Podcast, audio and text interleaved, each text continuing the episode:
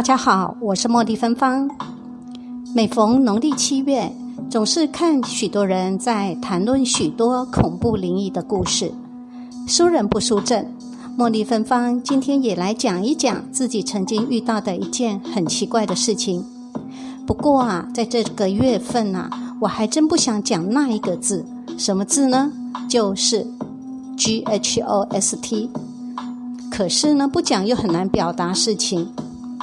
好吧，就豁出去讲那个字。我们啊，经常听到的是色鬼、酒鬼、赌鬼、懒鬼、好吃鬼。那请问我这件事情遇到的是哪一种鬼呢？这世界上仍然有许多人不相信世间有鬼神，他们经常用幻听、幻觉、巧合来解释这些神机或灵异事件。但是，那么今天就请这些不相信因果轮回、仙佛、地狱、二鬼的人，帮我分析一下，到底我今天遇到的这件事情要怎么解释呢？话说那一年的农历正七月十五日那一天，我遇到了一件奇怪的事情，到今天仍然百思不解。那天下午五六点，一整条马路上。家家户户都准备着丰盛的食物、饮料、罐头，摆在家门口，准备好好招待好兄弟们大吃一顿。空气中弥漫着浓浓的烧金纸的味道，当然我也不例外，准备了很丰盛的食物，准备拜拜。只是前一天汽车有点问题，所以和汽车师傅约好，也请他在这一天七月十五日下午。大约六点左右过来，将我的车子牵去保呃保养厂保养维修。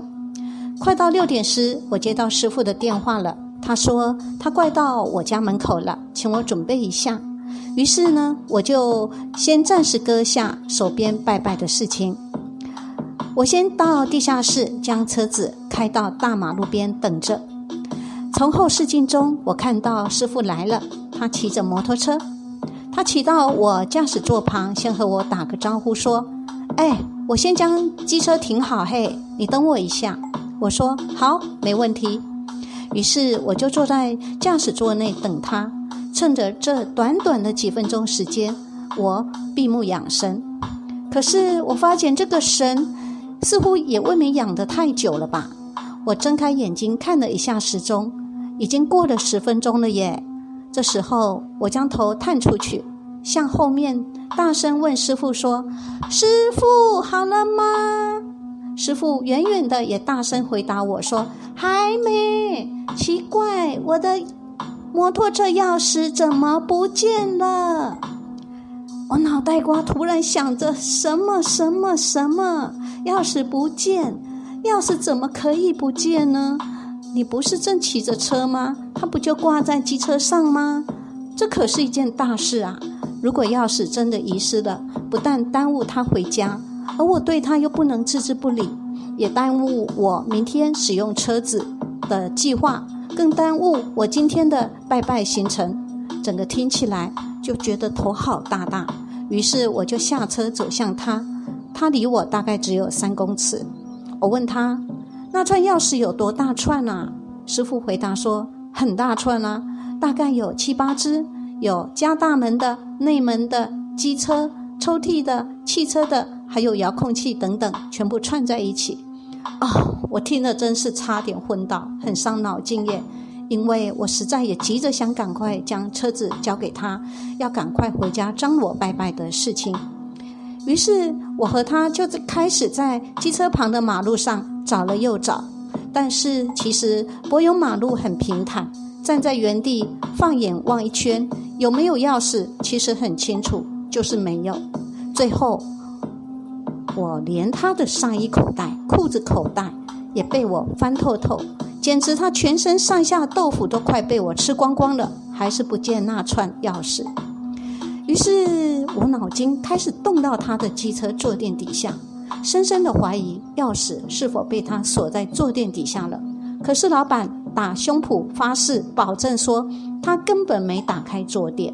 他说啊，他是停好机车后，正要伸手转钥匙关油门时，就摸不到钥匙了。他的屁股根本都还没有离开坐垫，就不见钥匙了，根本就没有打开坐垫。不管如何，坐垫底下目前是嫌疑最大的地方，但是没有车钥匙也打不开坐垫，那怎么办呢？我只好开着我的车子，在拥挤的马路上，去一间一间问机车行老板谁可以过来开坐垫。一路上问了两三家。老板都没空出来协助，最后终于有一位老板佛心大发，同意过来，真是谢天谢地啊！看着这位救星轻而易举地将坐垫一声打开，正期待一个惊喜出现时，两个人却愣在那边，因为坐垫底下空无一物，失望、焦急、无奈充斥在我们之间，我和老板无言以对。处在原地，不知道下一步该如何是好。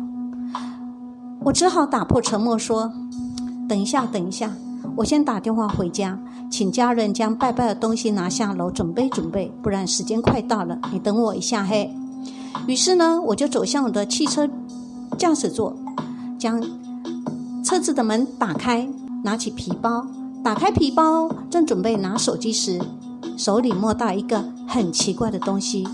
哎，我捞起来一看，怎么是一串陌生钥匙啊？我赶紧回头疑惑的大声问老板说：“喂，这是谁的？是你的吗？”老板走近一看，伸手一抢，惊呼说：“就是我的钥匙啊！”当下他和我面面相觑，鸡皮疙瘩掉一地。怎么他一直挂在机车上的大串钥匙，会跑到我那个坐在驾驶座？从头到尾都没下车的手提包内呢，而且还是在手提包的最底层哦。也就是说，如果要将那一大串钥匙放到我的手提包内的最底层，必须先将皮包拉链打开，然后将两只手机、一个钱包、一个化妆包、我的钥匙串、名片包等等杂物先拿出来。才放那串钥匙进去，放好后，再将刚才的所有的杂物，例如说两只手机、化妆包、钱包、名片包、我家钥匙串，再叠上去，然后再将拉链拉上，才能完成整个流程。这整个过程虽然不惊悚，但非常悬疑。人间的大为魔术的手法，再怎么样也可以破解。而这一件钥匙离奇换位的悬疑事件，除了可能遇到了调皮鬼、魔术鬼的理由之外，请问不信邪的世界人，你还有什么原因可以解释这件灵异事件呢？如果有理由，请将写在下面的留言板，让我参考，免得我多年来一直挂念的这件事情。好，今天故事就和大家分享到这边，记得农历七月份。要谨言慎行哦，不要随便说一些不该说的话。再见。本来说再见了，突然想到这件事，可以和大家再聊一聊。也就是农历七月份的鬼的数量，真的会比平日多吗？这一点我曾经在几年前问过一位通灵师傅，他的回答是不会，平常就很多了。而有一位通灵人士叫索菲亚，他也这么说。另外，索菲亚也提醒大家，在七月半准备的拜拜的食物方面呢，适度就好，不需要太丰盛。因为呢，各位有没有想过，当你邀请鬼来家门口饱餐一顿后，他们是否有离开呢？他索菲亚以前就处理过一些闹鬼或不平静的房子、工厂、办公室。为什么会不平静呢？原因就是中原普渡的食物太丰盛了，好兄弟以为还有续摊续拖赖着不走了。好，这就好，这种比例就好像在人间，你很丰盛的、很频繁的、次数很多的拿给街友或乞丐食用，于是他们可能就逗留在你家大门口不走了。那么可能又有人听到这句话，又开始留言说我不够慈悲。但是不好意思，你不用留言，因为呢，我是人，我也会怕。说真的，茉莉芬芳最怕是两样东西，一样是鬼，一个是第二个是蟑螂。所以呢，我就是怕。那如果你不怕，你当然可以这么做。但是你如果怕的话，那你就适度就好，不用太丰盛，避免这些鬼逗留在你家门口不走。好，以上供大家参考。这下真的再见，后会有期。